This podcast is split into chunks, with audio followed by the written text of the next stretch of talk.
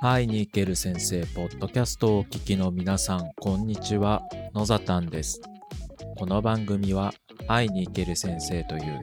現役教員と話したい、相談したい方が、学校の外側でフラットに対話できる取り組みを行っている、私、野ざたんがお届けしております。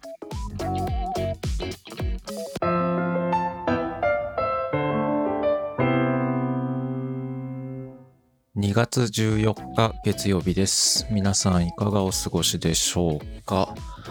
えーっと、1ヶ月ぶりぐらいに喋ってますけれども、うん。予定が立て込んでてですね、話すっていうタイミングを完全に逸してた感じですね。えーっと、まあなんか多分これは振り返って思うとですね、個人的にこの2月っていうシーズンが自分が得意ではないようで、えー2年前とかも結構ですね、ちょっと落ち込んでたりしたので、うん、なんかこう苦手だなっていう印象ですね。で、まあ、とは言いつつもですね、えー本当、えーここ数週間の間に、えー立て続けに、こう、初めましての人から連絡をいただきまして、あの、うん、お仕事関係でも初めましての方から連絡をいただいたり、えーあの、プライベートの活動の、会いに行ける先生の方の活動にも、あの、お話聞いていただきたいですとか、お話聞いてもらいたいですっていう声をいただいて、えー本当に、え感謝をしているところです。まあ、その、おこうですね、特に立て続けに学生さんからコンタクトを取っていただいたので、今日はちょっとですね、そこの、え学生さんからコンタクトを取ってもらっていて、話をして、えなんか感じたこと、え感じていることについて少しお話をいたします。えーでですね、まあ、立て続けに学生さんから、まあ、学生さんというと大学生とか高校生なんですけれども、えーコンタクトをいただいていまして、まあ、3つぐらい例を挙げますと、え1つはですね、えっ、と、あるコミュニティで、ね、参加されている学生さんで、えーまあ、こう教育に関して、えーなんかお仕事をしたい、うん、教育に関わる、関わりたいなということを考えていたのかな。で、そういったことを、うんまあ、あるコミュニティで、えー相談したら、えーそこで僕のことを紹介してくださる人がいて、で、こう、連絡をしましたということで、で、そのあるコミュニティを僕は全然関係したことがない。コミュニティ、まあ名前は知っているんですけれども、そういったコミュニティでして、あ、こうやって僕の知らないところで僕のことを広めてくださる人がいるっていうのも本当にありがたいなというのを思っていてですね、あ、そういう出会いというのもあるんだなとか、そういうこうつながりみたいなものって構築されるんだなということを、まあ、気づいたというか感じた一件でしたね。でもう一つはですね、これはまあ僕があお手伝いをしていたあるオンラインイベント、まあえー先生の学校のオンラインイベントに、えー参加していたら、まあ、あ僕が多分その時、学校の名前を書いていったんですけれども、あの、 Zoom の名前表示のところに。で、学校の名前を書きながら、あまあ、裏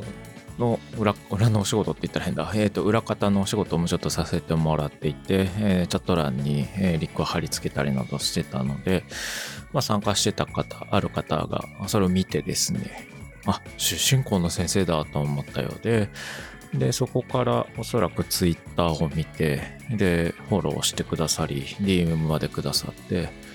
実は、え何期生です。何期の卒業生なんですけれども、って先日のこのイベントでお見かけしまして、あの、ふっとして学校の先生ですか？っていうこと言われて、あ、そうです。っていうので、で、そこからお話を伺わせてもらって、あの、ありがたい話で、まあ僕がこう所属してる学校はまだ2年目なので、僕が、まあ OB、OG の方は、直接、うん、なんていうの、卒業してからのことを知らなかったり、まあ卒業生だっていうので知るとかあるんですけれども、あの、そうやって声をかけてくださると、なんか僕がこう所属してる2年間以上のよりも前の卒業生から、えー、学校の昔のお話が聞けたり学校にいた時のお話を聞けたりして、まあ、これもありがたい機会だし何といってもイベントに参加してて、えー、名前つけてるだけで声かけてくれるのってすごくありがたいなと。で、まあ SNS やってるから見つけやすいっていうのもあったんだろうけど、それもありがたいなということを感じたんですね。で、もう一つが、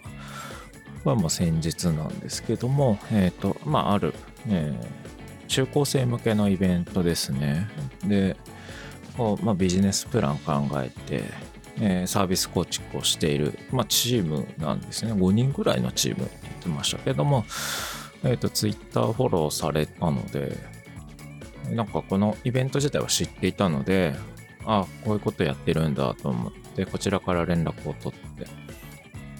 で、まあ、フォローしてくれてありがとうございますって、ね、何か困ったことあったら元気な教員やってるんでって言って、えっ、と、声かけてくださいねっていうことしたら、えっと、返信いただいて、で、ああ、なるほど、と、ね、まあ、えっと、インタビューも受けさせてもらってですね、えっ、と、なんだろうな。まあでも本当に参考になりましたね。高校生がここまでできるんだなっていうか、と、DM のやり取りは大人以上に丁寧で、あ、ここまでできる人たちって、学校の先生から何を教わるんだろうねっていうような、まあ、下手したらこう DM の送り方は先生よりも丁寧なのかもしれないなっていうふうに感じました。で、なんかすごい丁寧だなと思いながらも、まあこう、なんて言うんでしょうね。あ、そうそうそう、連絡取ってたらですね、別でですね、えっ、ー、と、Facebook の方からメッセンジャーが届きまして、えっ、ー、と、実はなんか、そのチーム、えー、所属してるの私の娘なんですみたいなことは、え、知り合いのお子さんがそこにいたみたいな。あ、だからそういうぐらい、えなんかこう、世の中、つながっているんだなっていうことをすごい感じたんですね。で、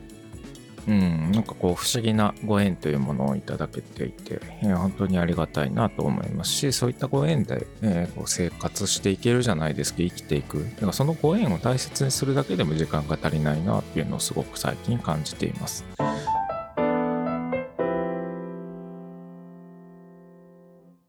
それでですね、あの、その行動し始めている、まあそんな僕がお話ができた人たち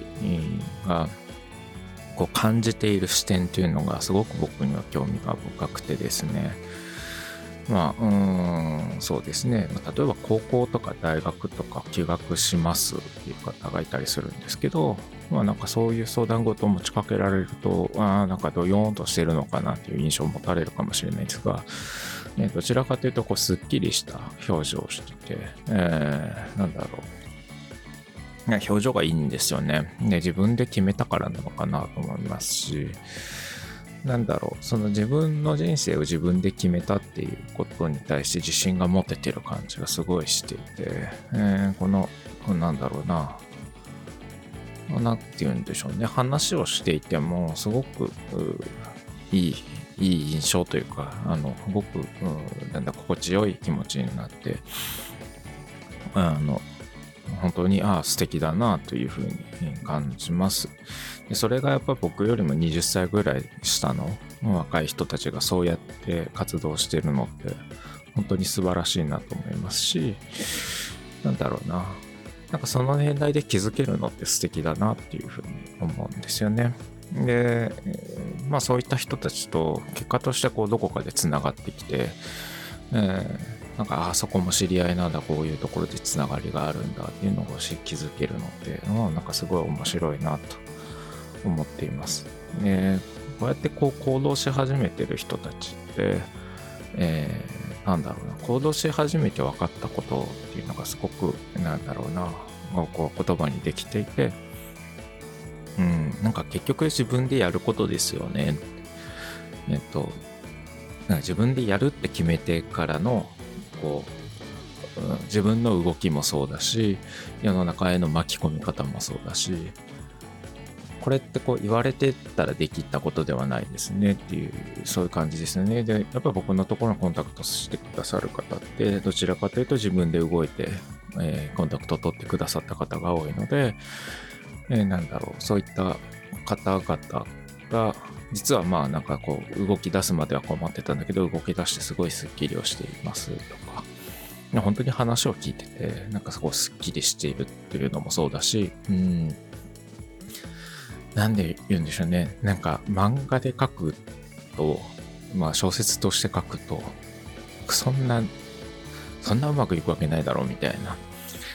えー、そんな、そんな上出来な話ないだろうみたいな、えー、そういったことが実はうまくいってたりして、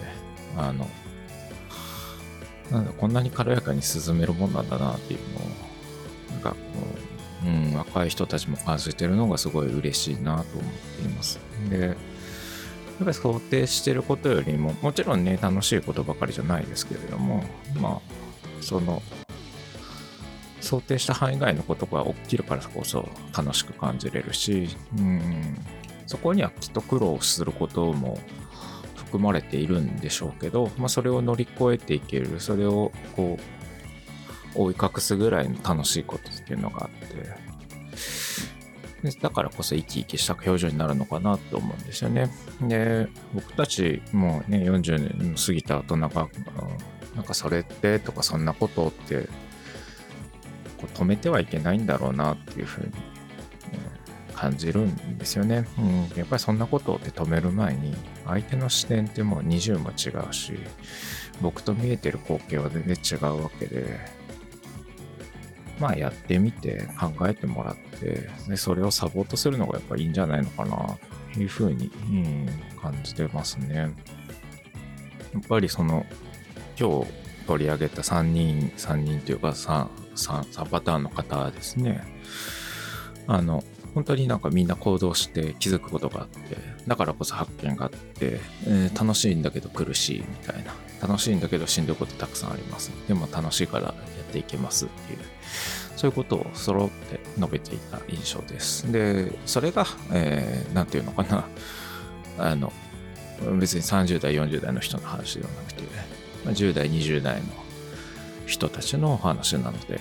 それを僕たちは止める権利ってないよねと思うし、邪魔しちゃダメだなと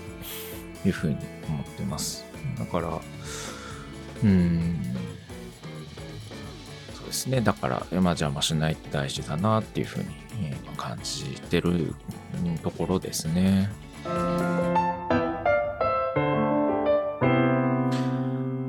というわけで、えー、今日のお話はですね、まあ、最近お話しさせてもらった、あの、なんだろうな、あ若い人たちのご活動する話を聞かせてもらった時の印象ですね。えー、まあ、本当に動く人の邪魔しない環境を作るのって大事だなっていうことを、改めて感じています。この他にもね、あの、本当にいろんなところからお話を聞いてくださいとか、お話聞きたいですこう実はまだあの聞けてない方もいるので、これからあ予定立てなきゃなとか、お互いの予定が揃ったら聞けるねっていう話をしてたりもするんですけども、本当にこう行動の邪魔ってしちゃダメなんじゃないかなって。なんかこう、僕がそれを止める、止めるっていうか、そこに意見はまあ言うけれ言ってもいいかもしれないですけどあくまでも私の意見であってその人が決めればいいことだなっていうふうに、なんだろうなよりより強く思うようになってきた。そんな感じがしますね。でまあまあそれと同時にですね、まあ、僕の行動も邪魔しないでってことなんですよね。なんか俺の邪魔しないでくれっていうのとそのあのだからといって僕の行動を邪魔するとはまた別の話で。あなたの邪魔もしないから私の邪魔もしないでくださいっていう、そういったことが、えー、堂々と言い合える。えー、うん、そうね、そこに、えー、なんていうのかな、まあ、後腐れもなく自分で決めたことだからっていう言える、そういう人に育つ環境っていうのをまあね、10歳、20歳、10, 10歳、20歳、10代、20代からでもできることなので、そういった環境を整えることっていうのが、うん、なんか僕にとって大事なことだなと思いましたし、ちょっとそういったね、活動を、うん少し、えー、もう少ししたら公表できると思うんですけど、うん、あの、し始めましたよという紹介ができるんじゃないかなというふうに思っています。そのちょっとサービス作りなんかをしながらやってるので、お話しする時間が、えーポッドキャストで喋る時間が減ってるんですけれども、あの、またちょっとずつ喋っていこうと思いますし、えっ、ー、と、その邪魔しない環境づくり、子供が自由なことが、自由じゃないな、自分のやりたいことができる環境づくりを、あの、引き続きやっていこうと思ってますので、また、あ興味があったら聞いていただければと思います。というわけで、えー、今日は動く人の邪魔をしない環境づくりについて考えてますよというお話でした。今日も聞いていただきありがとうございました。それではまた。